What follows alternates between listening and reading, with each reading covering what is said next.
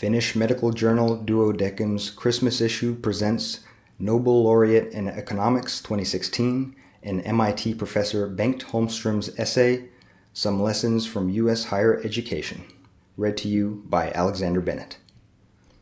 Some Lessons from US Higher Education. Finnish universities have been undergoing important structural changes over the past decade.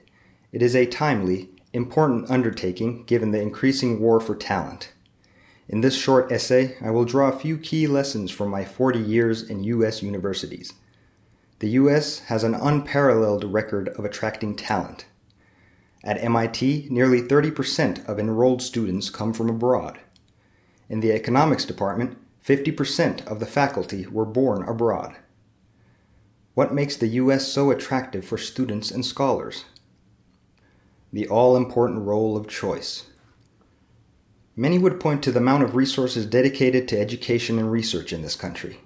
Grant money, donations, and tuition fees are big, providing rich opportunities for research and allowing generous faculty student ratios in teaching. But that is as much a consequence of the way universities and colleges are structured, thanks to fierce competition, not just for money, but above all, for talent. Everyone at all levels have options. Most faculty at MIT could go to comparable places elsewhere. The students could do likewise. MIT has alternatives whom to hire. No one is indispensable. Choice creates a meritocracy that is essential for high quality in teaching and research. The fight for students and faculty determines the subjects we teach and do not teach, the curriculum requirements we impose, the infrastructure we offer, and the way we allocate resources. Universities are free to do whatever they think makes them most attractive in the competition for talent and therefore most successful. When certain forms of education prove superior, they become widely accepted, but the system, largely self regulating, still features a rich variety of levels and forms of education. It is hard to exaggerate the salutary effects that choice has. One of the biggest benefits is the ability to rely on subjective information. Admitting students, recruiting and retaining faculty, paying faculty, deciding on fellowships, and any number of other decisions rely, to a large degree, on subjective evaluations from peers and other informed parties. A few key recommendation letters from trusted, respected professors or high school teachers can be decisive in retention and admission decisions, but we are all keen on having the best come to MIT. There is a process of due diligence, but the system ultimately functions because of trust. Europe's big handicap is a lack of competition. It results in a burdensome bureaucracy, not because of ill will or incapable administrators, but because without competition, more rigid rules and regulations have to be put in place. To a first degree, it is perfectly rational. One cannot run a public monopoly without heavy bureaucracy. Over time, it would lead to rampant abuse of resources and power. The structure of undergraduate programs. Let me illustrate the consequences of abundant choice and competition by saying a bit more about the undergraduate program at a typical college or university. High school students enter undergraduate programs at the age of 17 or 18.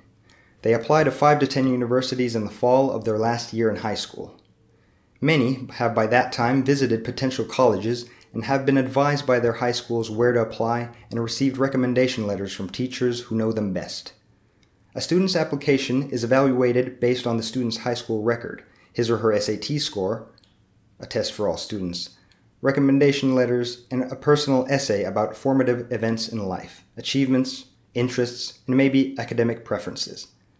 The recommendations and essays play a major role because the objective is to make the 1,000 or so students that enter MIT each year be an interesting, diverse class. Once the students have been accepted, they will be paid to come and visit and be courted by the university. The competition for the students is intense. Each entering cohort is treated as a class, not just a set of individuals coming to the university to progress at their own speed. The cohort that entered in the fall of 2018 is the class of 2022, an important reminder that they are expected to graduate four years after entry. The university also takes the four year goal very seriously. At the top 100 undergraduate programs, over 80% of the students graduate on time. Students are accepted to MIT, not to a particular specialization or major, such as mathematics, or a school such as engineering. This one door policy is an ingenious feature of U.S. undergraduate education.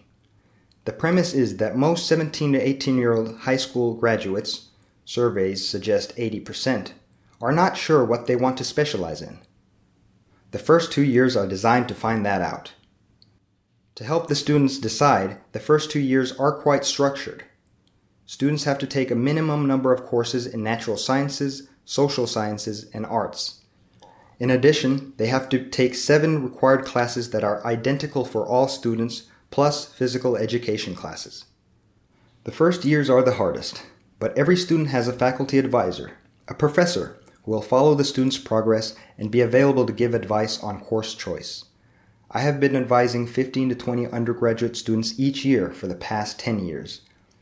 At the beginning of each semester, I discuss courses with my advisees and approve their final selections. If the student needs further advice during the semester or wants to change classes, I will help with that. There are staff that play an important supportive role as well, but it is notable that I spend a week or so each semester helping my advisees. It is a gratifying duty aided by a real time system that keeps track of every student's progress throughout the four years. I can, at any time, look at my computer and see how my advisees are doing and what is left to be done before graduation. The students like the system as they feel that we care, and we do. It is also instrumental in getting students to graduate in four years. The ability to switch majors is a second important element. The third factor is that we do not let students retake exams unless there is a legitimate reason for it.